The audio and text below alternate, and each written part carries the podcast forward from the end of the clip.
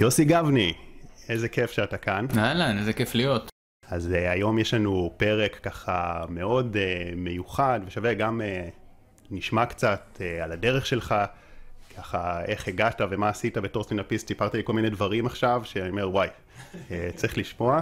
Uh, אז גם על הדרך, על ה, ככה הומור וצחוקים uh, וגם סיפורים מרגשים מהחיים ועל התהליך שעברת בשנה האחרונה עם הקורונה שאני כאילו הערכתי אותך על, על השיתוף אמרתי כאילו וואי אנשים צריכים לשמוע את זה כי אני חושב שזה יוכל לתת כל כך הרבה השראה אתה יודע. כיף בשמחה אמרתי לך בשביל זה אני, אני פה. כן לגמרי אני חושב ש... שבאמת, אתה יודע, בתור, בתור מי שעוסק בכל הנושא הזה של הנפש, אז כל פעם פונים אליי אנשים וכל אחד חושב שההצעות שלו זה הכי גדול בעולם. אני חושב שכל שיתוף על דרך, על תהליך שבן אדם עובר, זה, זה וואו. אבל בואו בוא, בוא לא נתחיל בכבד. יאללה. איך הגעת לסטנדאפ? נגיד, תמיד היית ילד מצחיק גם? אה, הייתי ילד מאוד מופנם, מאוד אה, מצחיק את עצמי, מה שנקרא.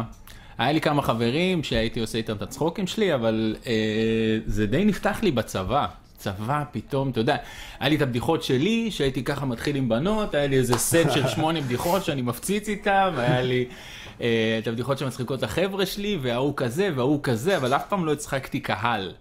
אתה מבין? סטנדאפיסט צריך את הפעם הראשונה שהוא מצחיק קהל, לא את הכיתה שלו, לא את הזה, משהו שלא מכירים. וזה קרה לי בצבא, אתה יודע, טירונות, במקרה הייתי עם אה, ליאור סושארד, בטירונות, כן. היינו ביחד, וזה היה מדהים, אתה יודע, היינו באוהל, וכל הפסקת צהריים פשוט היו באים כולם לאוהל שלנו, אני הייתי עושה חיקויים של כל המפקדים, וסושארד היה עושה קסמים, ופה הבנתי שאני יכול להצחיק אנשים, וזה ליווה אותי לאורך כל הצבא, שלוש שנים, הייתי מפקד בבה"ד, בבה"ד חיל הים, אז הייתי עושה שם עיתון מצחיק, והייתי בסטילים בספינה, היינו עושים קבוע, כל בוקר הייתי עושה חדשות מצחיקות. אה, תמיד ידעתי שיש בי את זה, לא חשב, חשבתי שאני מצחיק את עצמי, ושאני לא יודע אם אני אצחיק את ההורים שלי, אתה יודע, משהו כזה, חבר'ה בגיל שלהם. אה, ובצבא זה נפתח לי, ואז אה, אחרי הצבא היה תוכנית ריאליטי שחיפשה את הסטנדאפיסט הבא של ישראל. Mm-hmm. פחדתי ללכת לבד, אז הלכתי עם חבר, עם טירן ביבי, שהיה חבר שלנו צמד, יוסי וטירן. ושם שראיתי שבאמת אני מצליח להצחיק את כל מדינת ישראל, היה לנו כתבים הטורקים שעשינו, והמון דברים שם בבית האח, בבית האח הגדול, אני אומר, בווילה של האקדמיה לצחוק, שבאמת אנשים התחפשו בפורים. לדמות שהמצאתי בגיל 21, כאילו, זה היה מדהים, והאהבה שקיבלתי אחרי התוכנית וכאלה, אז, אז זה נתן לי המון המון המון ביטחון, שאני חושב שבחיים לא הייתי מקבל אם הייתי הולך בדרך אה, מסורתית, אבל היה עם זה בעיות גם. שבעיות במה? בדרך הזאת, אתה יודע, שעם כל ההופעה, כאילו, הצעדים הראשונים שלי בסטנדאפ, היו ב prime time, ערוץ 2, יום שישי mm. בערב. כן, וואו, זה ישר ממש, אחרי כוכב נולד עם נינט טייב, כאילו, ב... לא, עונה אחרי, סליחה. שאז prime time היה prime time. prime time, prime time היה, ואתה לא יכול להפסיד, היה לי, רעדתי. אתה מבין? כאילו, אני, עד היום אני סוחב איזשהו פחד במה כזה, אני מתרגש. ואתה אומר שהוא די מופנם, שזה בכלל מטורף. מאוד. ש... שכאילו מאוד. מופנם, לסט... כי אני חושב שאין משהו שמעורר יותר חרדת קהל מסטנדאפיסט. לגמרי. אני פחדתי להצחיק, אני הייתי, תמיד הייתי צוחק. הייתי, כאילו הייתי בטוח שבכיתה חושבים שאני חייזר, הייתי, הייתי הולך, מדבר לעצמי כזה, אה, אה, מאוד אה, עם עצמי כזה, אבל ברגע שאתה מקבל את האישורים האלה, שבואנה, אתה מצחיק, אתה מצחיק כאילו, ושיאים, אתה יודע, מאוד, מאוד בהתחלה. אבל עם זה, זה גם יצר אה, בעיות. אני חושב שכל דבר יש לו פלוסים ומינוסים. אה, אז זה יצר בעיות, למשל, אני חושב שעד היום אני מתמודד עם, עם חוסר הערכה לאהבה של קהל. זה מאוד מוזר. אבל בגלל שהתחלתי בזה וכל הזמן זיהו אותי מהטלוויזיה, אז מבחינתי הקהל... מתלהב ממני לא כי אני מצחיק, כי הוא ראה אותי, כי הוא מכיר אותי, כי זה, זה, זה, זה גם יוצר... מעניין. ואתה חושב שזה משם? אני די בטוח. אני די בטוח כי אני רק עכשיו מבין שזה לא. רק עכשיו, כאילו, שנים... אני מאוד אוהב את הקהל שלי, כאילו אפילו אני זוכר ברמת התוכנית הזאת, הייתי, היו שולחים לנו מיילים, ואני היחיד שהייתי יושב עד 2-3 בלילה לענות לכל מייל שקיבלתי, כי כל כך הערכתי כל בן אדם אחד שאוהב את ההומור שלי. ושיצאתי, ופשוט כל הזמן, אל, אלפי אנשים, זה היה מוזר, היינו עשיתי ארבע בדיחות מצחיקות, אני לא יודע מה, ואז אני מופיע בפורים בבית ספר שלם, קופץ עליי ורוצה לגעת בי. זה הזוי, זה הזוי, וזה גרם לי לחשוב שהקהל לא מבין, הוא לא... תמיד היה לי, אה, אתה יוסי גבני, זה לא היה... בואנה איזה בדיחה טובה יש לך, זה אף פעם לא, אף פעם לא דיברו איתי ברמה המקצועית. ואתה חושב שזה הקטע שקפצת חזק למים ומהר? כן, כן, כן. אני, היה לזה פלוסים, היה לזה המון פלוסים, היה לזה מינוסים, אתה יודע, כל, כל דבר זה ככה בחיים. תמיד אני, אני למשל... אני חושב שזה קשור אבל גם לזה שהיית ילד מופנם, שפתאום מילד מופנם גם שלא תופס את כל הבמה. אני לא יודע, כי, כי כן לאט לאט נהיה לי יותר ויותר ביטחון, אני, אני לא יכול להגיד לך שאני הכי בטוח בעצמי, אני יודע שאני הכי מצחיק בארץ ואף אחד לא יכול עליי, אני רחוק מזה. אני מופיע לקהל שאני קצת חושש ממנו, אני כזה pacing, אתה יודע, בחדר, הלוך חזור, איך אני אתחיל, עם איזה בדיחה וכל מיני כאלה. אבל, אה, אבל אני די, די, די בטוח בעצמי, די כאילו... בחבר'ה, כשיושבים חבר'ה, אתה מרכז העניינים? או, ש... או שזה זה מעניין, אתה יודע? כאילו, אם מישהו מרכז העניינים על הבמה ותופס את תשומת הלב ומצחיק את כולם, הוא גם בחבר'ה. אה, גם, גם. יש לי בדיחות כאלה, אני אגיד לך, רוב הבדיחות שלי הן מאוד מאוד עמוקות. אתה תראה סטנדאפ שלי למשל, אז אני לא מסתלבט על זה, מסתלבט על זה, אני לא מהסטנדאפיסטים העוקצניים. כן. אני לוקח נושא כמו אהבה, נושאים כבדים אפילו, כמו שלום, כמו זה, ומחפש, אתה יודע, את המה מצחיק בהם, אז זה לא משהו שאני יכול לייצר בשיחת חבר'ה, אז אני עושה את ההסתלבטויות הקטנות והעקיצה איפה שאני יכול. אבל תוך כדי החבר'ה, נכון. אני בראש שלי מגלגל מיליון מחשבות, שאחרי זה אולי הם יתפתחו לאיזה קטע סטנדאפ. כן, בכלל, אתה גם, אה, אתה עושה חיקויים, אתה עושה גם ככה עם מוזיקה וזה, שזה זה ההומור ה... היותר הומור במה כזה ופחות. אני לא יודע אם זה במה, אני, אני כאילו רק רוצה להוציא, יש לי כזה כל כך הרבה מחשבות בראש, כל כך הרבה קומדיה בראש גם כן, שאני חייב למצוא דרך להצחיק אותה, ויש דברים שיעבדו הכי טוב במערכון, יש דברים שיעבדו הכי טוב בסטנדאפ, יש דברים שיעבדו טוב בספר ילדים, יש דברים שיעבדו טוב בשיר. אני מנסה פשוט למקסם את הקומדיה שיש לי בראש. כל העניין של סטנדאפ זה לתרגם, אתה יודע, כל סטנדאפיסט הוא קורע מצחוק אצלו בראש. העניין בלהיות סטנדאפיסט טוב זה לדעת להצליח לתרגם את זה לקהל. מה, מה אתה חושב באמת אה, התפקיד של כותב לעומת הפרפורמר? אתה חושב שזה שתי מיומנויות שונות לגמרי? כן. ש... כן?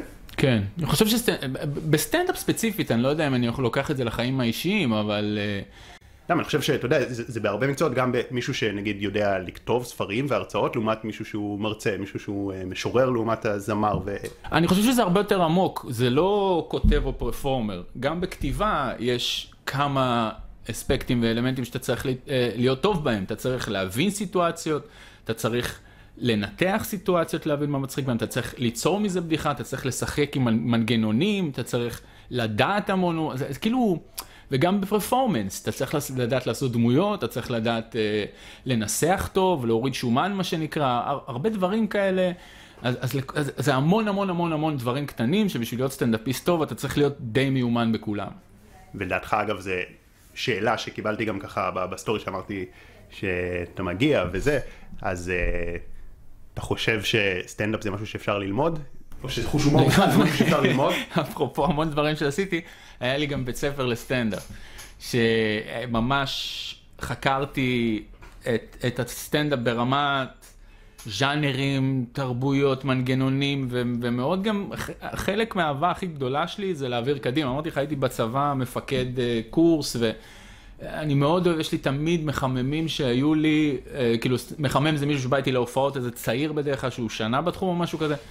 כל כך נהנה להעביר הלאה, היום אני, נועה מונגר זה המחמם שלי, והיה גם צח רוקח, ובן בן ברוך אפילו היה מחמם שלי, ולאה לב הייתה בבית ספר לסטנדאפ שלי, וכל, המון המון כאילו, זה, זה כיף לי כאילו לתת ולהעביר ולחלק, ו, ו, ו, וכמה שהעולם יהיה יותר מצחיק ואנשים יותר ינצלו, כאילו... מה, סת, סתם דוגמה, יש, יש איזה נגיד אה, טיפ שאתה יכול לתת למי שרוצה, מישהו אומר, אני, אני לא נולדתי למצחיק, לא נולדתי עם החוש הומור הזה, ואני רוצה אבל uh, לדעת יותר לזרוק. קרוב לוודאי זה לא יקרה אם לא נולדת, אתה לא תהיה סטנדאפיסט לא, מישהו אומר, אני קצת רוצה יותר חוש הומור. כי אתה אומר, אפשר ללמוד את זה, יש לי שיטה. לא, זהו, הייתי, הבעיה הכי גדולה שלי, הסיבה שלא המשכתי עם הקורס הזה, שהיה נורא קשה לי אה, לגייס אנשים שבאמת רוצים להיות סטנדאפיסטים. כאילו, הקורס הזה היה מתאים למי שרוצה להיות סטנדאפיסט, והחליט שזה מה שהוא רוצה, והוא רוצה ללמוד את הכלים בשביל לעשות את ה... תחילת הופעה, בוא נגיד, את העשר דקות הראשונות הכי טוב שאפשר, זה היה נותן את הכלים לזה. אה, מאוד מאוד, אחרי מחקר אובססיבי אפילו, של אה, הומור וכאלה, אה, אני אגב... כותב לאחרים יותר טוב ממה שאני כותב לעצמי, לא יודע למה, כן. מותר, מותר לגלות ככה למי אתה כותב או שזה... הרבה, אני אוהב לכתוב, אני עכשיו כותב אה, למני עוזרי ב Standup Nation, לפני זה את הסטנדאפ קורונה של אדיר מילר הייתי בצוות כתיבה יחד עם אסף יצחקי המדהים.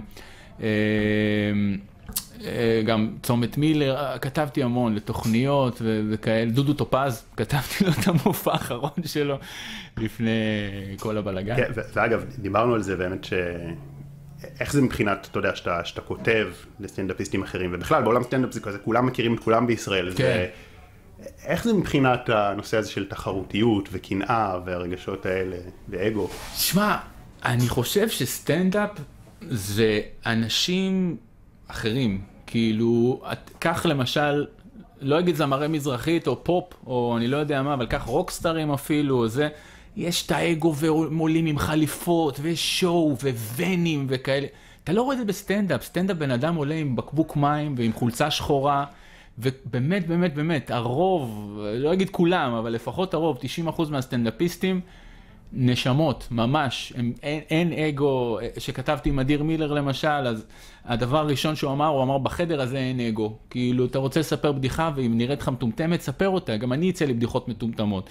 ו- ו- וזה כיף, זה משחרר וזה נותן.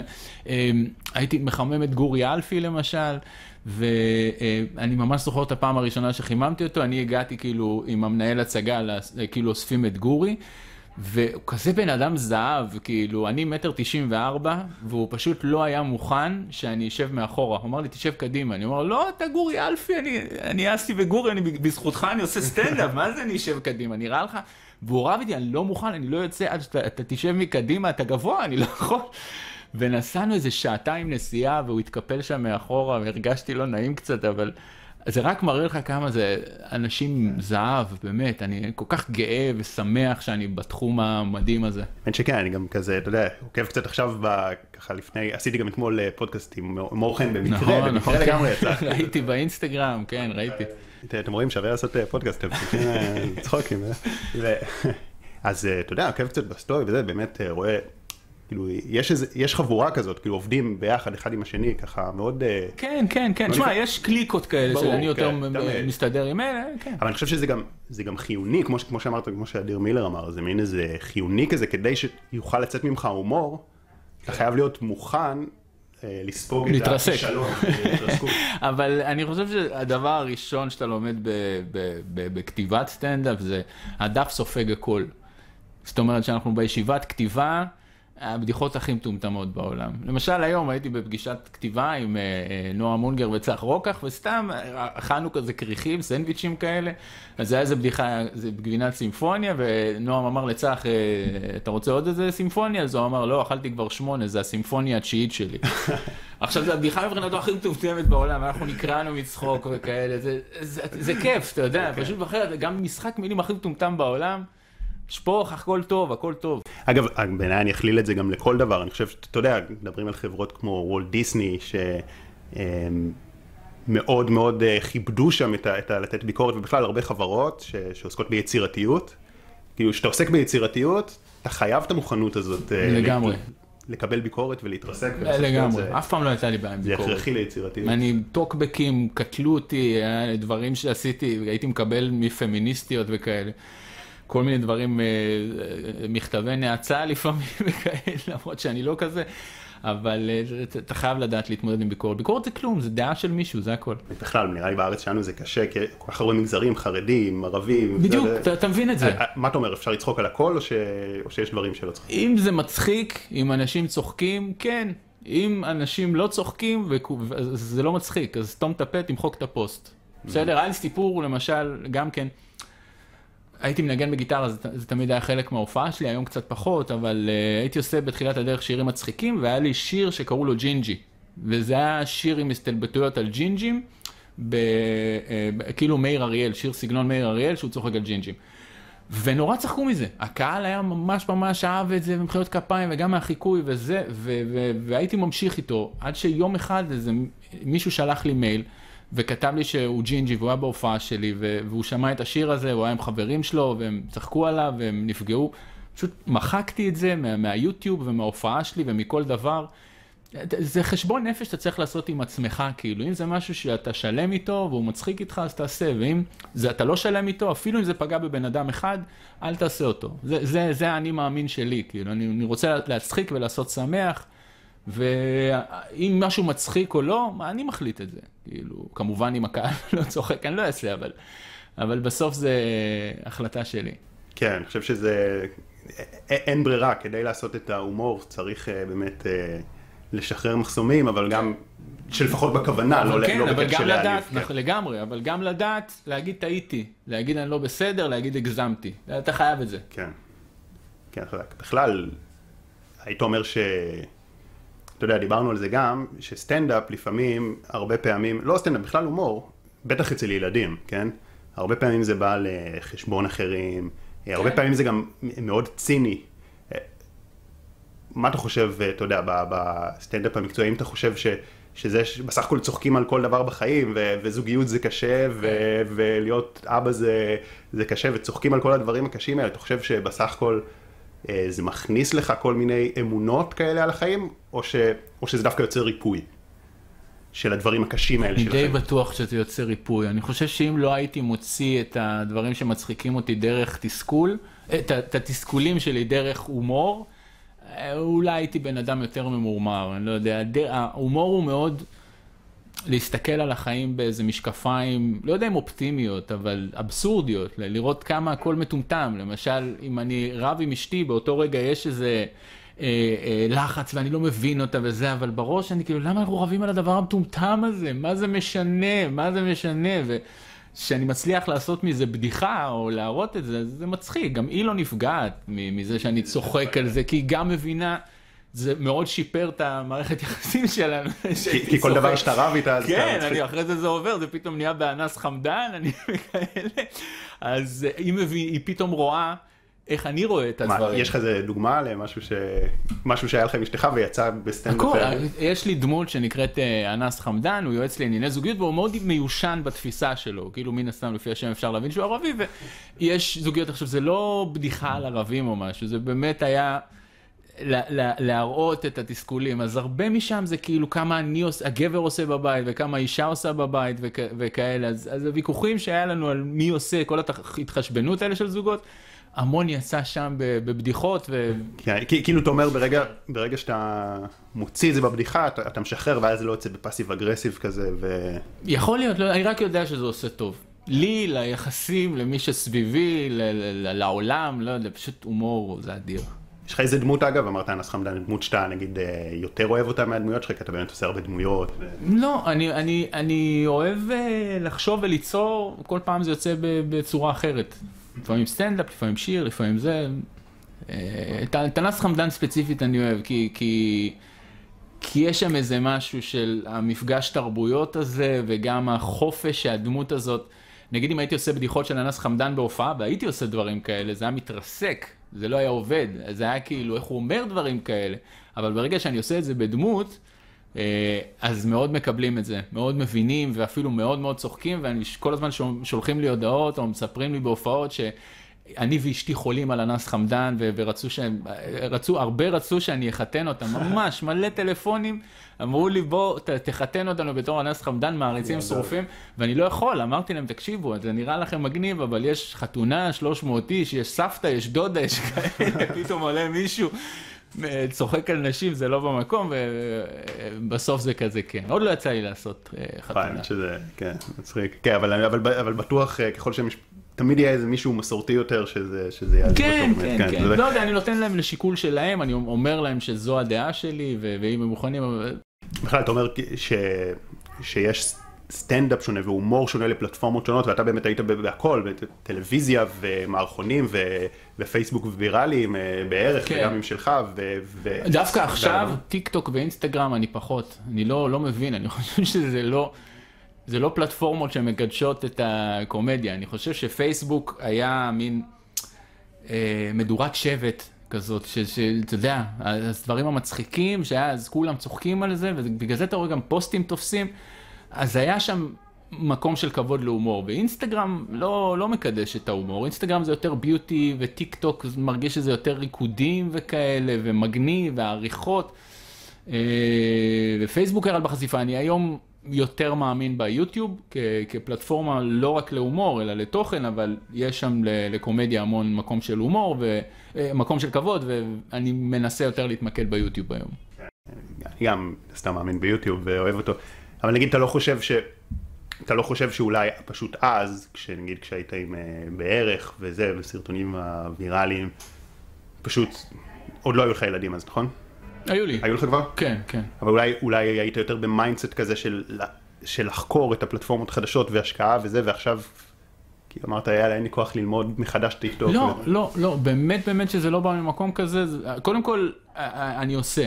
אני קודם כל עושה, ואז אני רואה את התוצאות, אני, אני לא מחליט על דעת עצמי שאינסטגרם הוא לא טוב לקומדיה. הייתי, ניסיתי לעשות סטורים מצחיקים, או פוסטים מצחיקים באינסטגרם וכאלה, אני גם עוקב אחרי סטנדאפיסטים, אני לא ראיתי סטנדאפיסט להיט באינסטגרם, אולי חן מזרחי, אבל גם, הוא, זה המון תגובות לדברים, או ג'ף רוס וכאלה, אבל נגיד אני עוקב אחרי קווין הארט, שהוא מאוד מצחיק, הוא בדרך כלל מעלה תמונות שלו עם סט בגדים, אתה יודע, על סט, כאילו עם מעיל אור מגניב וכאלה. זה מה שסטנדאפיסט אחד, אולי הכי מצליח היום בעולם. זה מה שהוא יכול זאת אומרת, זה, זה, זה לא האומנות, זה יותר ה... זה לא נותן מקום לזה, זה לא... בפייסבוק כן תעשה משהו מצחיק, יתייגו, יגידו, אחי, אתה חייב לראות את זה, וישתפו, ראיתי את המערכון הזה והוא הצחיק אותי מאוד. באינסטגרם אין את זה. באינסטגרם, לא, אולי יותר עקיצתי, זאת אומרת, נגיד, נגיד כמו שחנוך דאום עושה, זאת אומרת, זה, זה לא, אבל זה לא הסטנדאפ, זה, זה להביא תגובות מצחיקות. כן, כן, כן. ג'ף רוס, למשל, שהוא, לא יודע אם אתה מכיר, הוא סטנדאפיסט אמריקאי שעושה בעיקר רוסטים. Uh, אז הוא אומר, תשלחו לי באינסטגרם תמונה שלכם ואני אעשה לכם roast. וזה להיט, דווקא עכשיו התחילו לשלוח לו המון סטנדאפיסטים מישראל, כל מיני כאלה, roast me, והוא פשוט... ומה עם אה, מוטי אהרונוביץ', ראיתי שעושה בטיק טוק? טיק טוק, כן, אני לא... אמ, אבל זה עבודה קשה. באמת, כן, כן, כן, כן, אני, אני חולה על אה, מוטי אהרונוביץ'. הוא, הוא יושב ממש טוב עליי, גם שי יום טוב, אה, שאני מת עליו, הם, הם, הם, הם ממש יושבים על הפלטפורמה של טיק טוק. אבל אה, לואי לא יעשה טיק טוק. אתה מבין? אני לא אומר שהם לא לואי, אני אומר שיש הומור מסוים שהוא נונסנס, שהוא זה, שהוא כן יכול להתאים לטיק טוק, אבל מסורת, כן. סטנדאפ מסורתי מה שנקרא, עם עומק, עם מחשבה, עם, כמובן שיש, אני לא רוצה להישמע שאני כן, כן מזלזל, כן, כי אני ממש לא מזלזל, אני ממש לא מעריך ואני מת ואני עושה להם לייקים ואני אוהב אותם, אבל זה נונסנס כזה שעובד מאוד מאוד בטיק טוק. יש המון סוגים של סטנדאפ שמאוד קשה להתבטא שם. כן. טוב, יש את מה שנקרא את היוטיוב. כן, כן, כן. אז תשמע, אחד האמת, אני חושב הדברים שהכי באמת מעניינים בך, ושאני חושב שזה הכי מעניין לקהל, זה גם מה שאנשים ככה אה, רצו לשמוע בפודקאסט מהסוג הזה, כי, כי אתה באמת, שוב, בגלל שאתה גם כותב וגם אה, עושה חיקויים ו- וכל כך הרבה דברים, אה, ואתה מה שנקרא מבין את המכניקה ואת המנגנונים של ההומור, אז בוא, מה נגיד אה, היית יכול להגיד למישהו, למישהו שהוא לא עכשיו סטנדאפיסט, וככה רוצה לקחת את ההומור שלו, איך, איך ההומור עובד, מה שנקרא, איך אתה יכול להיות קצת יותר... אה, תראה, יש, קודם כל זה מתחלק, אני חושב, קומדיה לשני שלבים. אחד זה הקומדיה שיש לך בראש, שזה הסתכלות על העולם, הסתכלות על סיטואציה בתור להבין מה אבסורדי בה, להעביר מה מטומטם בה, ואז העניין של להוציא את זה החוצה, ולזה אתה צריך מנגנונים וטכניקות של סטנדאפ. אז uh, מישהו לא מעולם הסטנדאפ, אז קודם כל uh, ההסתכלות, צריך להסתכל על העולם בצורה מצחיקה, לא להיפגע מדברים, לא לקחת אישית, לא זה, פשוט להסתכל מה, כאילו, מה קורה פה בכלל, מה זה הטמטום הזה, למה זה ככה, אתה יודע, המחשבה הזאת היא קודם כל יוצרת קומדיה, אז, אז למי שמאזין, אז אם אתם באמת רוצים... יותר, אפילו שמחה בחיים, אני לא יודע, פשוט תפסיקו, כאילו, אל, אל תיקחו אישית, אל תיקחו ללב, פשוט תסתכלו על דברים מלמעלה, ואיך זה נראה לחייזר. בוא נגיד, כשהיה מסתכל על הסיטואציה הזאת, יש המון בדיחות כאלה, אגב, על uh, אם חייזר למשל היה רואה שבן אדם מרים קקי של כלב בשקית, הוא היה אומר, אני לא יודע מי שולט פה במי, כאלה. אז להסתכל על דברים מלמעלה זה הדבר הראשון, והדבר השני בתרגום הוא לזכור שקומדיה... מבוססת בעיקר על הפתעה, אוקיי? יש בקומדיה משהו מאוד פשוט שנקרא חוק השלוש. אוקיי? שזה אומר שאתה תמיד, תראה גם המון של סטנדאפיסטים מספרים בדיחה, אז יש כאילו, אתה, אין לי בדיחה כזאת בשלוף, כי זה פחות הסגנון שלי, אבל אתה כאילו מבסס סיטואציה. הדבר השני זה איך לתרגם את זה, ולזה יש המון מנגנונים, רק לזכור שתמיד זה הפתעה. למשל יש אה, סטנדאפ, כאילו מה שמצחיק בסטנדאפ זה שאומרים את המשהו הלא צפוי, שאף אחד לא מצפה שיגידו אותו אה, באותו רגע. האלתור, איך למישהו יש את החוצפה להגיד את זה, או אני לא יודע מה, אבל תפתיעו, לשבור את הסיטואציה במשהו שהוא יהיה fun, כאילו, אתה יודע, גם אם אתה מנכיח את האבסורד, גם אם זה... אה, לא יודע, איזה בדיחה... כן. כמו נגיד, אה, סתם, סתם נגיד, אה, ככה אמרתי לפני שזה, אז הסתכלתי קצת מערכונים, ראיתי משהו מבערך, עוד שעשיתם, אם אנשים היו כנים. כן, כן, זה, זה ממש... חתונה בינונית, כן, גרועה. כן. להגיד את האמת, כן, כן, זה למשל, אבל לא רק יש הרבה סטנדאפ, יש כאילו בדיחה מאוד קבועה כזאת, גנרית בסטנדאפ, של נגיד, אני הייתי, אה, הלכתי לפאב והשתכרתי, ואמרו לי, בואנה, אתמול השתכרת, וזרקת כיסאות, ושכבת עם, עם המנקה הפועל הזר. ואז הוא אומר, ואני אומר, איך זה יכול להיות? אני, אני לא זרקתי כיסאות. אתה מבין? לוקחים כאילו את, ה, את, את, הזה, את הלשכב עם הפועל זר, כן עשיתי, תמיד.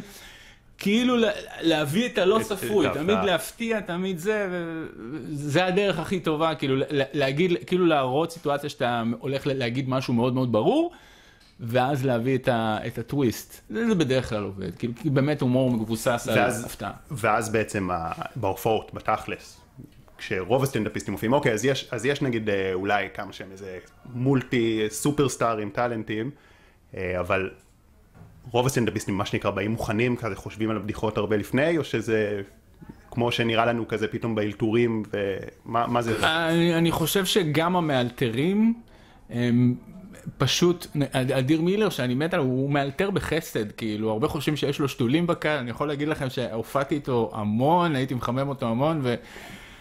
לא יכול להיות, אתה יודע, הופעתי איתו באילת באיזה כנס שלא יכול להיות שיש שם שתולים, והוא באמת כל הזמן מאלתר דברים אחרים. אבל מה שכן מתוכנן זה פשוט, אה, הוא עושה את זה כל כך הרבה פעמים, אתה יודע, אם אתה עושה את זה חמש פעמים בשבוע, בכל כך הרבה מקומות, עשרים דקות ביום, אתה יודע, או משהו כזה. אתה כבר תבין את המנגנונים, אתה כבר תדע איך לעשות את זה, זה כאילו אלתור, אבל אתה כבר יודע מה הולך. אתה אומר כמו כל דבר זה התמדה. התמדה וניסיון, כן, כן. בעיקר, כן. זה...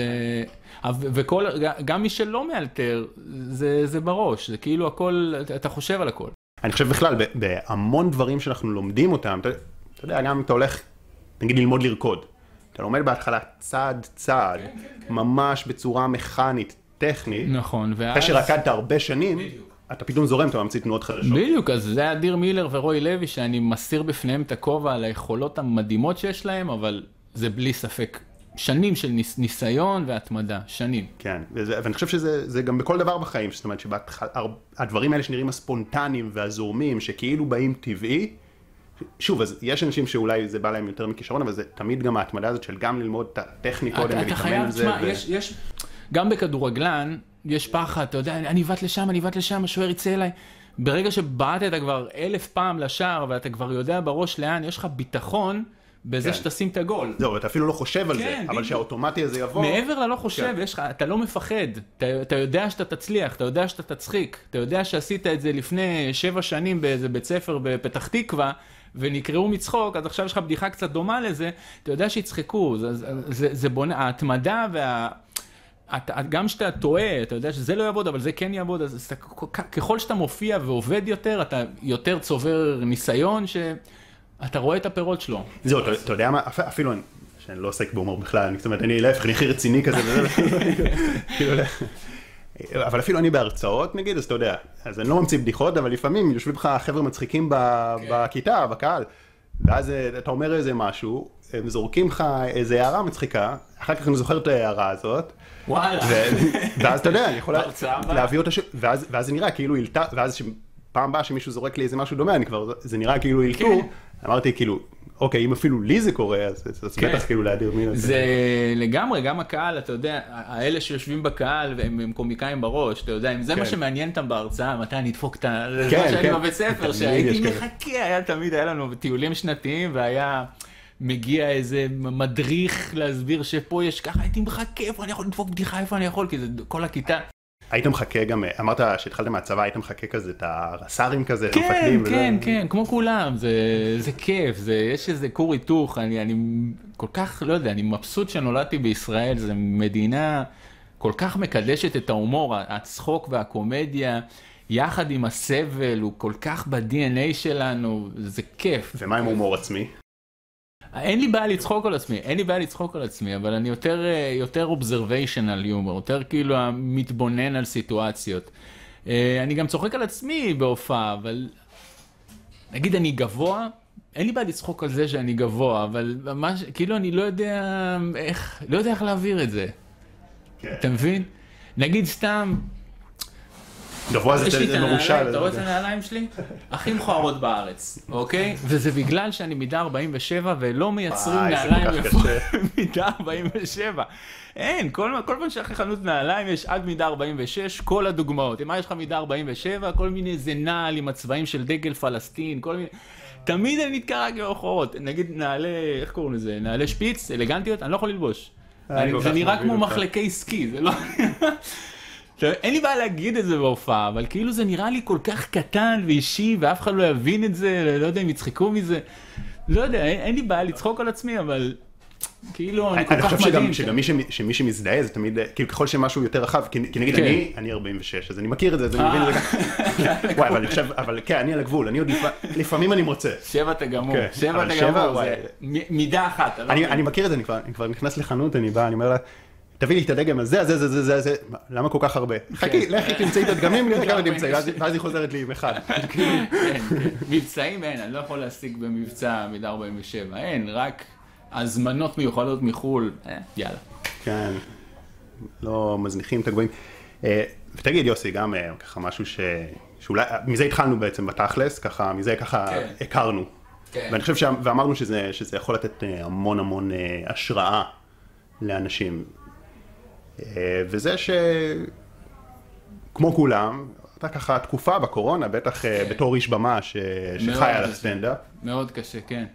זה איך, כאילו, איך, איך, איך היה לך בתקופה הזאת? אה, תשמע, הייתה תקופה, אני אומר את זה ככה, אוקיי? קודם כל, אה, תקופ, שנה לא להופיע זה מאוד קשה, אתה יודע, מעבר ל, לכלכלי, זה, זה, זה, זה הנפש, זה להוציא, וגם אין היום על מה לצחוק, אין להיפגש עם חברים, להצחיק אותם. זה כל כך חסר לנו, שאמרתי לך, וככה הכרתי אותך לאט לאט.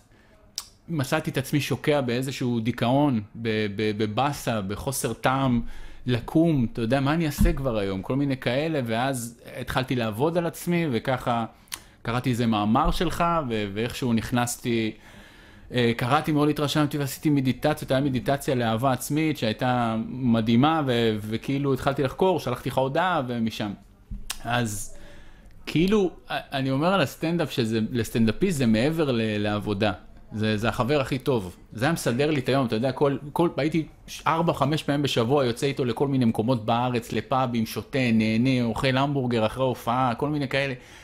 כיף, זה היה החבר הכי טוב שלי. וכשהתחילה הקורונה, זה היה מגניב. זה היה כזה, או, קצת, קצת להפסיק, קצת בית, קצת משפחה, בא לי הכי טוב בעולם, אתה יודע.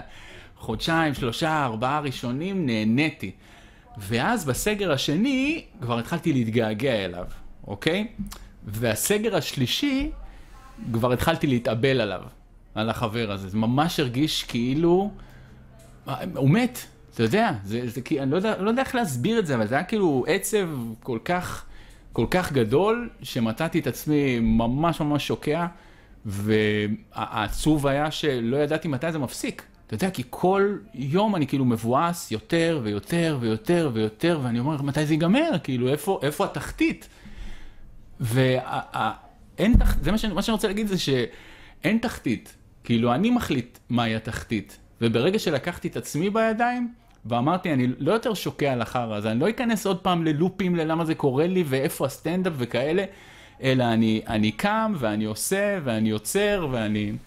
אה, נפגש עם אנשים וכאלה, ואני מרים את עצמי, אז התחלתי איזה שלב של אה, ממש ממש כמישהו, לקום, לחזור לעצמי, להתעורר.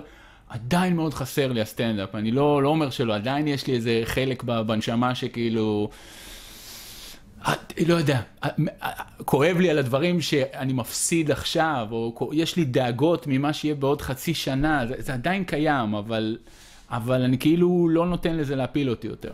כן, אתה יודע, זה, זה חזק בטירוף, ואני חושב שזה שווה את הכל, כי, כי אנשים גם, אתה יודע, מכירים אותך, ומהטלוויזיה ומווירליות, ו...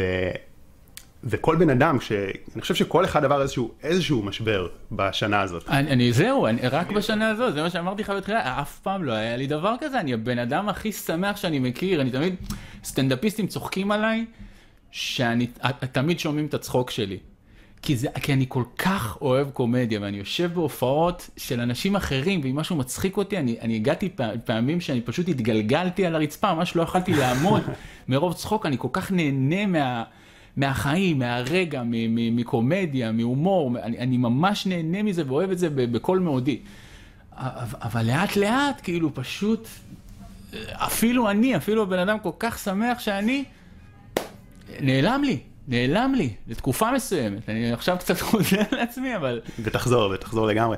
ואני אני חושב שזה מה שיפה ב, ב, בשיתוף הזה, כי אני חושב שזה, כי אני אומר לך, אנשים, אני קודם מקבל המון המון תגובות מאנשים, כי אני מדבר על הדברים האלה, ו, ועל חרדה ודיכאון והערכה עצמית, ו, אז אנשים כותבים. וכל אחד גם בטוח שהבעיה שלו היא סוף העולם, ושהוא פתאום נדפק בכל העולם, בדיוק. ואני חושב ש... אז זו התחושה של כאילו נדפקתי, מה קרה? והדבר שהכי ש... אה, מוריד אותך למטה זה גם שאתה חושב שאין לך מה לעשות עם זה. זהו. ו- ואני חושב שזה מה שיפה, שקודם כל, קודם כל אנחנו רואים, זה, זה אנושי, ו- וגם בן אדם הכי שמח, וגם בן אדם ש- שהצליח ועשה דברים, ו- ועשה דברים יפה, כולנו אנושיים, ולכולנו יכול לבוא משבר, אז להרבה מאיתנו זה בא השנה, ומי שזה לא... אז זהו, אני, אני אגיד לך מה הבעיה פה, הבעיה היא, אני באמת בן אדם שאוהב לעבוד, ועבדתי מאוד קשה כל החיים שלי, ובתקופה הזאת אני כאילו בדילמה עם עצמי, אתה יודע, זה מה שתסכל אותי, שכאילו אני לא יכול, זו פעם ראשונה בחיים שלי שאני לא יכול פשוט לעבוד קשה ויהיה בסדר. אני לא יכול, אני לא יכול לקרוע את עצמי מהבוקר עד הערב, וזה לא יעזור. אז, אז אני שואל אותך אולי, כאילו ברמת התת מודע, איך מתמודדים עם משהו שהוא כאילו, הוא לא תלוי בי. אז זהו, אני חושב ש, שזה עצם, עצם הנקודה, כי כשמדברים אה, על מחקר גם של דיכאון, אחד הדברים שוב, יש הרבה גישות אה, לנושא הזה, בגישה שיותר של אה, משמעות וגישה יותר קוגנטיבית, ויש המון גישות, אבל אחת הגישות החזקות ביותר שאומרת מה מייצר בעצם אה, דיכאון, זה עצם הדפוס המחשבתי שאתה מפתח אותו שהדברים לא תלויים בך. כי זה מין חוסר אונים כזה. ואתה יודע, עכשיו חוסר אונים יכול להיווצר גם מאירועים, זה בדרך כלל שילוב של דפוסי חשיבה ואירועים ממשיים של החיים. זאת אומרת, מה זה אירועים ממשיים, ש, שקורה לך משהו, נגיד כמו קורונה, שבאמת אתה, אתה נכנס לאיזשהו מצב כזה, שאתה אתה, אתה, אתה באמת לא יכול לעשות הופעות, חוסמים לך את היכולת לעשות הופעות. אבל זה לא רק הדבר הממשי שקורה, אלא זה גם איך אתה חושב על זה. כי, כי בסוף עם ה mindset הנכון, אתה יודע, יש גם הרבה אנשים, והרבה אנשי במה גם, ואגב גם אני אה, מרצה, שבשנה הזאת המציאו את עצמם מחדש. כן. זאת אומרת, אז אני, אני חושב שמה שמדכא את הבן אדם, מה שמוריד, זה לא, אני לא חושב, זה מחקרים גם מראים, זה השילוב הזה של, של האירועים פלוס הדפוס המחשבתי, שזה לא תלוי בי. אה, נגיד, סתם אחד המחקרים המפורסמים הזה, סליחה שזה אכזרי, אני אומר לצופים וזה, כי זה מחקר שלא היה עובר היום. אז אה, מרטין סליגמן, שהוא אחד החוקרים הגדולים בתחום הזה, לקח כלבים, אה, נתן להם מכות חשמליות. כן. וקבוצה אחת יכלו לברוח, קבוצה שנייה לא יכלו לברוח מהמכות, כאילו לא, לא היה להם את האופציה לברוח. אחר, אלה שלא היה להם את האופציה לברוח, אחר כך, כשנתנו להם שוב את המכות, אז uh, הם גם, הם, והיה להם את האופציה לברוח, הם אפילו לא ניסו. כי הם כאילו איבדו את התחושה של השליטה בחיים. כן. ו... אבל זה לא היה מאה אחוז. זאת אומרת, מה שזה בא להראות, שזה לא, זה לא רק האירועים של החיים, זה השילוב עם הדפוסי חשיבה. ו... כן. והוא דיבר על ה... המיקוד שיטה פנימי הזה, ו- וככל שאתה, גם אני חושב שגם במקרה שלך, ככל שהלכת יותר ל... אוקיי, איך אני בכל זאת פועל ביוטיוב, איך אני זהו, תשמע, עשיתי פרסומות וכאלה, סיפרתי לך לפני, זה היה לי חלום, היה לי חלום מאוד מאוד מוזר, ו... כאילו שהייתי קצת בדאון וכאלה, אז, אז חלמתי שאני מגדל פינגווין באמבטיה. פשוט, אה, ולא לא מבין למה, זה היה בחיים לא, זה חלום כל כך מוזר, אתה יודע, יש לי אמבטיה עם פינגווין, בחיים לא היה לי פינגווין, מה, מה הקשר? ואתה יודע, אני, הוא קשה לו ואני משפריץ עליו מים וכאלה, ואז אני צריך ללכת לאנשהו, ואני דואג לפינגווין, ואני חוזר אליו, ובסוף ניסיתי לקחת אותו ולהציל אותו. וזה תסכל אותי, כאילו, מה זה החלום הזה, כאילו, מאיפה זה בא בדיוק. ו, ולמחרת בבוקר חשבתי על זה, וזה נורא הצחיק אותי שהבנתי, כאילו, מה הייתה המחשבה, כאילו, שבתת מודע אני אומר לעצמי שהפינגווין זה אני. כאילו, מה מגדיר סטנדאפיסט יותר מדויק, סטנדאפיסט בקורונה, מאשר פינגווין באמבטיה.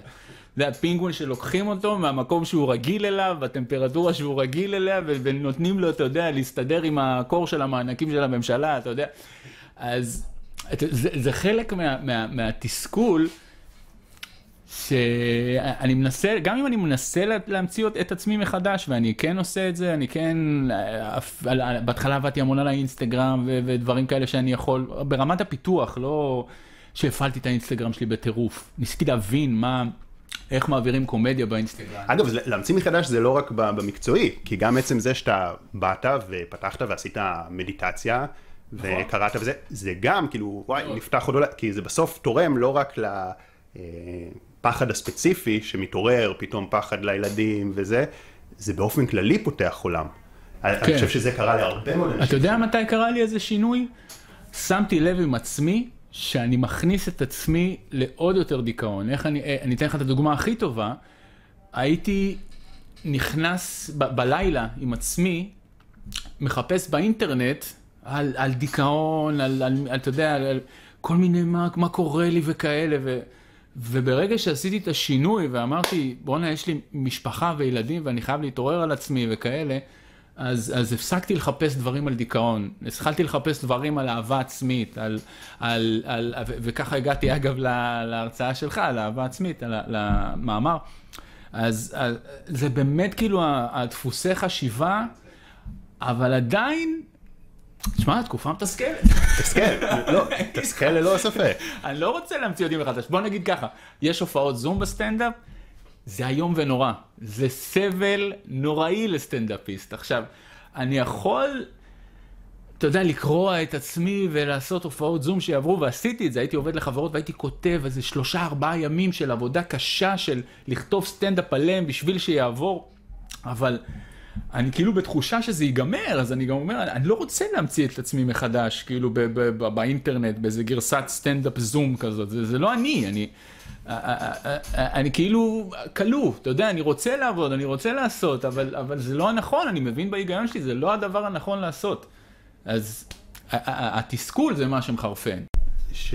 כן, שאתה מרגיש גם שזה לא תלוי בך. שאני לא יכול, אבל... אני לא, שאני כן, שמעבר לזה, ש, ש, שכאילו אין, אין לי, אין לי משהו חד וברור שאני יכול לעשות. אבל האם זה האמת? זה השאלה, אני כרגע מרגיש שזה, אני לא רוצה להגיד שזה האמת, כי זה לא האמת, זה לא האמת, אבל מה זה, בוא נגיד ככה, מה זה לעשות את המיטב? זה לקרוע את עצמך מ-7 בבוקר עד 11 בלילה, לעבוד כמו חולה נפש ולוותר על כל החיים שלך, או על המשפחה, או על זוגיות. אומר שככה היית לפני? לא, אני לא אומר שככה הייתי לפני, אני אומר שאלה פילוסופית, מה זה לעשות את המיטב? לעשות את המקסימום של המקסימום של המקסימום של המקסימום, או לעשות את מה שאתה יכול לעשות ברמה שזה מביא לך אה, עדיין אושר ואהבה, ויש לך זמן להנאה וכאלה והדברים האלה. אז איפשהו במקום הזה אני יכול לקרוא את עצמי במיליון אחוז. לא, רגע, אני לא חושב שזה השאלה אם לקרוא את עצמי או לא. אני חושב שהשאלה היא, נגיד, דמיין את עצמך עם שתי מחשבות שונות. פעם אחת אה, יוסי שיש לו את המחשבה, באה הקורונה הזה, באה הממשלה ואין לי מה לעשות עם זה, ואז איך, זה מש... איך אתה מרגיש ככה, ומה הפעולות שאתה עושה ככה, ופעם אחת יוסי שיש לו את המחשבה, אוקיי, דו... אה, מה שנקרא, מכל דבר אפשר להוציא את הטוב ביותר, או אפילו מחשבה שדברים לא קורים לי, הם כאילו, הם קורים בשבילי, אתה יודע, יש איזה משפט כזה, כן. דברים לא קורים לי, הם קורים בשבילי, לפעמים החיים, החיים לא מביאים לך את מה שאתה רוצה, אלא את מה שאתה צריך, וכל מה שנקרא הקלישאות האלה, אבל שהן נכונות, לא, בגלל זה הן הפכו לקלישאות. אז באמת, נגיד יוסי עם המחשבה הזאת של זה לא מביא לי את מה שאני רוצה, אבל את מה שאני צריך, ואני יכול להוציא מזה את הטוב ביותר, ויוסי עם המחשבה של לא, זה לא תלוי בי, אין לי מה לעשות, אני תקוע עכשיו עד שהסגרים ייגמרו. מה הרגש של כל יוסי? אני איפשהו חלוק באמצע. כי, כי אני מרגיש שאני אני, אני יכול לעשות, אבל כאילו זה עכשיו שלב, אתה יודע, כבר יש חיסונים, כבר, כבר נראה שבחצי שנה הקרובה זה יחזור. אני כן מנסה לעשות את מה שאני יכול, אבל אני כל כך רגיל לעבוד קשה, כל כך רגיל להופיע וזה, שזה כל כך חסר לי, שנהיה לי איזה ריק כזה, אתה מבין? זה מעבר ל... ותשמע, אני אגב חושב, אני אגב חושב, מצד אחד, בעקבות כל הקורונה הזאת, אה, זה, אני כן חושב שאנשים אה, ירוצו להופעות יותר, כי, כי, כי, כי ראינו ש... כי זה, זה ה...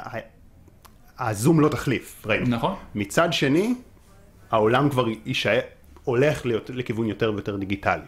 כן. ו... זאת אומרת, זה לא, זה לא יחזור אחורה גם. זאת אומרת, מצד אחד יחפשו יותר את היחס האישי, אבל גם העולם הולך יותר ויותר דיגיטלי. ואני חושב אני שזה... כן, אני- אז זה לא רק לעכשיו חשוב הדיגיטל, זה חשוב לתמיד.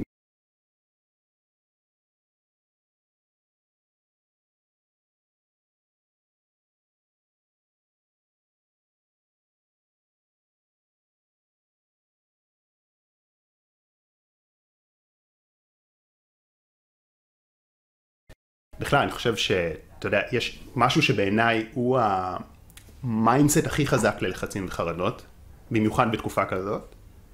שוב, זה, זה לא שברגע שאומרים את זה אז ישר קל ליישם, אבל כן. אני אומר, זה הרמה הכי רוחנית עמוקה שבעיניי משחררת את הלחצים, וזה שאתה מכיר בעובדה הקיומית שאתה לא באמת יודע מה נכון. קודם כל, אין לך באמת שליטה על התוצאות, אבל זה, זה בפני עצמו, אבל גם אתה לא באמת יודע מה טוב ורע. זאת אומרת, אנחנו חושבים שאנחנו יודעים מה טוב. אנחנו נכון. חושבים, אנחנו חושבים ש- ושאנחנו יודעים מה רע. שזה שעכשיו סגרו לנו את המדינה, וסגרו לנו את הסטנדאפ, ולי סגרו את ההרצאות, ולך את הזה, וזה ש...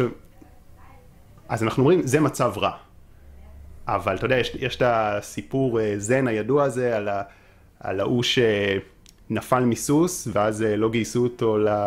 ואז אמרו שזה דבר רע, ואז, אה, ואז הוא התבאס, אמר איזה, איזה מזל רע, ואז בזכות זה שהוא שבר את הרגל אז לא גייסו אותו. למלחמה, אז אמרו איזה מזל טוב, ואז בגלל שלא גייסו אותו למכללה אז קרה לו שם איזה אסון אחר, אז כאילו אנחנו לא באמת יודעים מה מוביל למה. ברגע שאנחנו מכירים בעובדה הזאת, משתחרר כל כך הרבה לחץ. מעניין, מעניין. מעניין, כן. וזה זה תכלס, אה, מחזק, חייב להגיד. אגב, אני אספר איזה סיפור. אה, איפשהו באמצע הקריירה שלי, משהו כזה, גם היה לי מחשבה מאוד חוסמת, אוקיי? ומני מלכה, שהוא גם סטנדאפיסט ואיזה חבר, אמר לי, קח את הספר אה, אה, אה, לשחרר את הענק שבך, של דוני רובינס או משהו כזה. לא קראתי את כולו, קראתי את ההתחלה, זה שני פרקים, והוא היה מאוד מעניין, כי אני לא יודע, זה, זה, השתי פרקים האלה כל כך עשו לי טוב, זה, הוא, הוא אמר כאילו באמת, זה הכל היה על mindset וכאלה, אני בטוח שאתה אה, מבין ומתעסק בזה, אבל זה אמר לי, תכתוב, כאילו הוא אמר, תכתוב על דף את הדברים שהכי הכי תוקעים אותך, תבחר מתוכם שני דברים, ו, ותעשה, ו, ותכתוב אותם הפוך, כאילו, ותאמין בזה, וברגע שתנסה, שתבין, כאילו, תשים לך את ה... לא, לא אכנס עכשיו לפרטים, אבל... אז כתבתי הרבה דברים, וה- והדבר שהכי הפריע לי, עוד פעם, עשר שנים אחורה, זה היה, אה, אה, אני לא מצחיק מטבעי, ושום דבר לא תלוי רק בי. זה שני המחשבות שהכי חסמו אותי. הרגשתי, כתבתי המון דברים שהם מרגיש שרוצים לדעת, אבל זה שני הדברים שהכי הרגשתי. שאני לא מצחיק מטבעי, שכאילו אני לא הייתי משווה את עצמי לכל מיני סטנדאפיסטים שהם, "אה, אתה יודע, משתוללים וצחוקים וזה, ואני כזה מופנם במחשבות שלי. ואז כתבתי אותם הפוך, כתבתי כאילו, ואמרת, שים את זה על פתק ותכתוב, אז כתבתי, אני מצחיק מטבעי, והכל תלוי אך ורק בי. אז, אז זה היה שלט שהיה תלוי לי בחדר בדירת רווקים בפלורנטין, המון זמן, כאילו איזה שלוש שנים. אז אתה יודע מה, בוא נעשה רגע תרגיל, נשאל אותך ככה, אתה, אתה אומר עכשיו על הקורונה, אה, מה, מה, מה בעצם אתה אומר על הקורונה עכשיו? מה, מה, מה שנקרא האמונה ש, שגוזלת ממך את האנרגיה? מה היא? אני, אני מחכה שיגמר. למה אבל מחכה שיגמר? לא, זה מה שתוקע אותי, שאני מחכה שהיא תיגמר. כי, כי למה היא צריכה להיגמר אבל? כי רק כשהקורונה ייגמר אז? הכל יחזור, ל... יחזור לקדמותו. אז אני צריך לחשוב שזה לא, אוי ואבוי, זה ידרדר אותי עוד יותר. אתה מחזיר אותי לדיכאון, אתה לא נורמלי, שחר. לא, אבל למה, למה היא גרועה? קודם כל, אני, הדברים אני באמת חושב לא יחזרו לגמרי לקדמותם, זה לא יחזור בדיוק, כן, יחזור כן, סטנדאפ, כן, אבל זה... כן. זה חלק מהמחשבות המטרידות, לא יודע מה. אבל, אבל מה המחשבה עכשיו? זאת אומרת, אוקיי, ש... לא התעמקתי בזה, אני כאילו אומר לך עכשיו כאילו ב top of my head כזה. כן, כן, אבל נגיד, אבל נגיד אתה אומר, כאילו, מה שנקרא, שעכשיו הדברים לא תלויים בי גם. הדברים לא תלויים בי, אין ש... אז בואו בוא ניקח את... למה זה כן תלוי בך? למה כן תלוי? עוד פעם, כי אני יכול לעשות, אני גיליתי את עצמי מחדש בעולם הפרסום למשל, עשיתי המון סרטונים לחברות וכאלה, בעמוד שלי עשיתי לגוגל ולאחרונה ואינטרנט ולמשרד הבריאות אפילו, עשיתי איזה דמות של קובידון, אז כאילו כן גיליתי את עצמי מחדש ובניתי איזה משהו, אבל כאילו אני לא רוצה, אני רוצה לעשות סטנדאפ, אני רוצה לעשות את מה שאני אוהב. אוקיי, למה זה, ולמה זה תלוי בך גם שם? לא, אני אומר למה ש... אתה יכול לעשות סטנדאפ בזמן... איך... אוקיי, אני, אני נותן לך משפט, תגיד לי למה הוא נכון. יאללה. בזמן הקורונה, אני יכול לעשות סטנדאפ ברמה גבוהה יותר. כי יש לי זמן לעבוד על, על מופע סטנדאפ יותר טוב ולעשות הפסקה מהמופע הישן שלי ו, ולכתוב מופע חדש, יש לי כאילו יותר זמן לשפר את עצמי כן. כקומיקאי. ואפילו לא חש... אפילו כאילו שלפת את התשובה, אני בטוח שאם נשב פה ונריץ עוד תשובות נמצא עוד הרבה. כי אמרת פשוט את הקטע הזה על טוני רובינס, אני חושב שזה באמת אחד הדברים שעוזרים ל... לרסק את האמונות, לראות שכמו שיש לנו את האמונה, את המחשבה המקבילה הזאת. הכי מגבילה, כן. אז אנחנו בשנייה יכולים למצוא משהו הפוך, שהוא, שגם למצוא למה הוא נכון. כן, אגב, זה אחד הדברים שבתחילת הקורונה מאוד החזיקו אותי. זה כן בתחילת הקורונה היו לי הרבה מחשבות שליליות. אה, כמה זמן זה ייקח, אני לא יודע מה יהיה וזה וכאלה, וכל מיני מחשבות שליליות, ותסריטים של דברים נוראים שיכול להיות, אוקיי? ואז אמרתי לעצמי, אותם כמות של תסריטים שחורים שאני מציג לעצמי, יש תסריטים מאוד ורודים שאני יכול להוציא, לעשות לעצמי. אני יכול פתאום להוציא איזה סרטון מטורף על קורונה שיהפוך את המדינה, וזה יכול לקרות. אני יכול פתאום להיות כל כך טוב בפרסומות אה, ויראליות וכאלה, ש... שיפנו אליי ויתנו לי, לא יודע, לא משנה מה, כאילו, לא משנה גם המחשבה הכי נוראית, אתה יודע, גם כאילו, אולי עכשיו אני אהיה בודד וזה. לא, אולי אני אטוס לחו"ל, אני אגיד, לא אכפת לי, כאילו, וזה, אני אטוס לחו"ל, אני אפגוש פעם שם את אהבת חיי. לכל תסריט שלילי ושחור, אתה יכול למצוא, אני יכול למצוא עשר תסריטים ורודים ויפים. לגמרי, רק אוקיי? ש... רק שבאמת לפעמים אנחנו שוכחים את זה. זהו, כן. ואתה יודע, ואתה יודע מה, מה הדבר הכי חשוב בכל העניין הזה בעיניי? וזה לא בקטע מיסטי אפילו, זה בקטע של להבין את המנגנונים הפסיכולוגיים נטו, שבסוף המחשבות האלה מייצרות את המציאות. למה? כי, כי, כי אם בן אדם כל היום מאכיל את עצמו סרטים בראש, זהו, עכשיו קורונה ואין לי מה לעשות וזה לא תלוי בי וזה, אז מן הוא ישקע רק יותר ויותר בדכדוך, הוא ישקע בחוסר מוטיבציה, לא יהיה לו כוח לעשות, ואז זה יתגשם במציאות. נכון. ואז זה ייכנס עוד יותר למחשבות כאלה. מה שקרה לי. כן, וזה, אבל מה שיפה לראות, אני חושב ש... שאתה יודע, שאתה מסתכל על זה, כי בזמן אמת זה מאוד קשה, אבל עכשיו שאתה מסתכל על זה, מה שנקרא, בדיעבד, אה, זה, זה מאוד יפה לראות שזה לא המציאות שהיא ככה, כמו ש... כמו שזה המחשבה יצרה את המציאות הזאת, ואז זה מין לופ כזה שאתה לא יוצא ממנו. כן, אני לא יודע אם זה יצרה את המציאות, אבל השאירה אותי באיזה mindset מאוד מאוד שלילי ו... ו... ולא מתפקד, אתה יודע, לפני זה שלא הייתי, אה, אני לא אכנס לעומק של מה שעברתי, וכן היו לי עוד הרבה דברים כאילו בחוויה האישית שלי.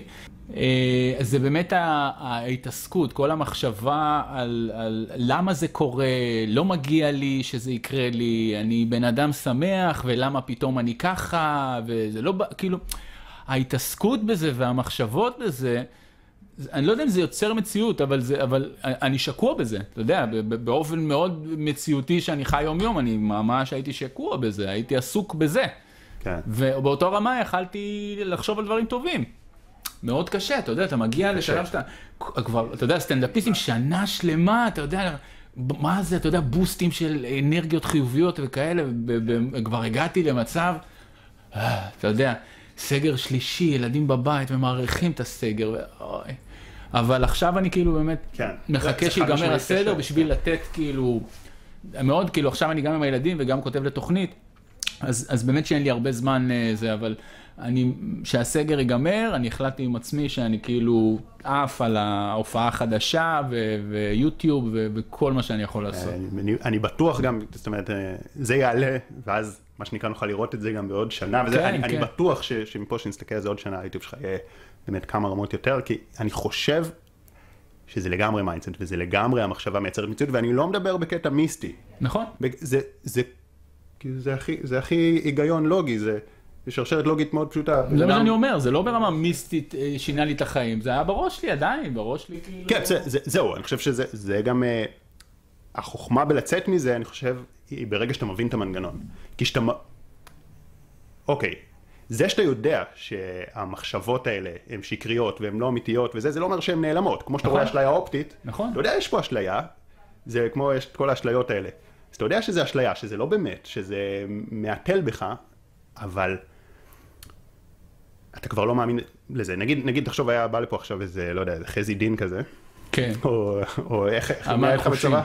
אה, סושר. שוסר, היה, היה, היה בא לפה, והוא היה בא וככה עושה איזה טריק, אה, לוקח את, את, איזה, את השרביט ומפזר אבקה, מעלים אותו. כן. עכשיו הוא היה מראה את זה לילד, אומר לו, אם אתה לא תעשה מה שאני אומר, אני אעלים גם אותך. כן. עכשיו, הילד מפחד, כי הוא מאמין לו, אז הוא, אז הוא, אז הוא מאוד נכנס לפחד. עכשיו, היה בא לך, אומר, אם אתה לא תעשה מה שאני אומר, אני אעלים אותך. אז היית רואה את אותה אשליה כמו הילד, כן. אבל היית צוחק איתו. יודע, כאילו, מה. הגובינה, איפה אתה מסתיר את זה? נו, מה זה? כאילו, אז אני חושב שככה זה גם עם, עם המחשבות השליליות שלנו והאמונות האלה, שאתה אתה לא בהכרח יכול לה, להתעלם מהם, כמו, אתה, זה נראה לך אמיתי, כמו האשליה שהקוסם עושה לך, זה נראה לך אמיתי, כן. אבל ברגע שאתה יודע שזה אשליה, כן. אז אתה יכול לא לתת להם חשיבות. כן. זה, זה, זה, זה, עכשיו אני מרגיש, אתה יודע, כל יום אני עובד עם עצמי על זה, אה, וזהו, אני באמת מקווה שבעוד אני בטוח. שנה נראה את הפודקאסט הזה ונגיד איזה צחוק עם איזה מטומטם הייתי. אני בטוח. אני- אני- בטוח, אתה יודע, בסוף זה, תלוי, כל אחד זה, תל- זה תלוי רק בנו, כן? אבל אני בטוח ש, שככל ש, שאנחנו שואלים את עצמנו יותר את השאלה איך הדברים קורים בשבילי ולא לי וזה, אז מה שנקרא, זה, זה יכול אה, להטיס אותנו. כן. עוד דבר שמאוד עזר לי לאחור- להודות על דברים. להגיד תודה, אתה יודע, לא לא משנה על מה, בבוקר, שאני קם, ושהילדים שלי בריאים, וש... נכון? כן מתפרנס מהפה ושם איזה תוכנית שיצאה, מ- לא יודע מאיפה, אתה יודע, פתאום מגיע לי כן כסף, למרות שזה פרסומות, או אני לא יודע מה, אני כן מצליח לעשות כל דבר, אז, אז פשוט להגיד תודה גם על ה, מה שיש לי כרגע, שזה ברכה, זה מאוד ממלא. באמת, אני חושב שמעבר לעבודה אישית ונתינה והודיה והדברים האלה, ברגע שאתה מוציא מעצמך טוב לעולם, זה, זה, זה יחזור אליך. זה אולי קצת מיתי, אבל, אני, אני, אבל, אני מאוד מאמין אבל בזה. זה כן, זה באמת אני ככה. מאוד מאמין בזה. לגמרי. אגב, כשהתחלנו את הפודקאסט, אמר לי, אתה מעוניין לדבר, שאלת אותי אם אני מעוניין לדבר על הדיכאון או המשבר, ואמרתי לך, רק על ה... רק על ה... שאפילו אנשים שישמעו את זה ויגידו, גם אני מדוכדך בתקופת הקורונה, ו... וזה יעשה להם קצת טוב וקצת זה, אז אני, אני בטח, אני מוכן לדבר על זה, גם שזה נושא מאוד רגיש אצלי. זה לדעתי מדהים, זאת אומרת, אני, אני ככה מרגיש את השיחה ואת, ה- אתה יודע, את האנרגיה, כמה זה גם אותנטי וכמה זה אמיתי, אני בטוח שאנשים... אה, כן. אני גם, אני גם רואה את זה, אני גם רואה את זה עם עצמי, אתה יודע, בתור אה, מרצה, ככל שאתה, מה שנקרא, יותר חושף מעצמך, ויותר מביא פגיעות, כן. אז, אז כביכול אנשים אומרים אה, לא לתפוס ממך, כביכול זה אמור, אה, אבל להפך, אנשים יותר מעריכים את זה, כי, כן. כי זה גם אמיץ להביא את הפגיעות. כן, הי- היום גם אני חושב שהעולם כל כך מזויף, אתה יודע, בוא, בוא נסתכל על אינסטגרם וכאלה וזה, ופייק ניוז, אני לא יודע מה, שהיום מאוד מאוד מעריכים אותנטיות, זה משהו שחסר פתאום. כן, אז אה, וואו. מגניב, אני חושב שאפילו להיום זה פי עשר יותר נכון. כן, מרגש בטירוף.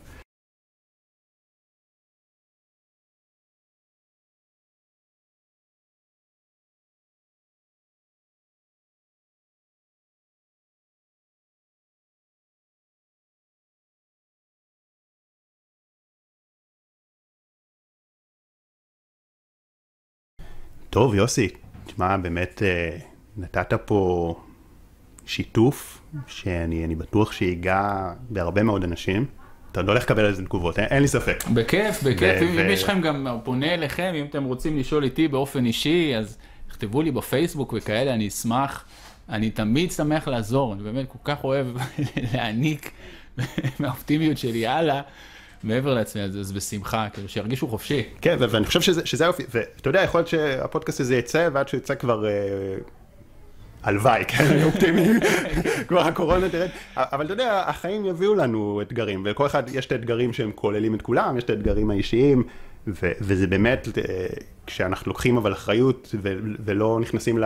אין לי מה לעשות עם זה, ומבינים את איך המחשבות שלנו מייצרות את, את המציאות ואת הרגשות, ו- ולוקחים על זה אחריות, וגם משתמשים במשברים כקטליזטור, כ- כמשהו שמאיץ את ההתפתחות האישית שלנו.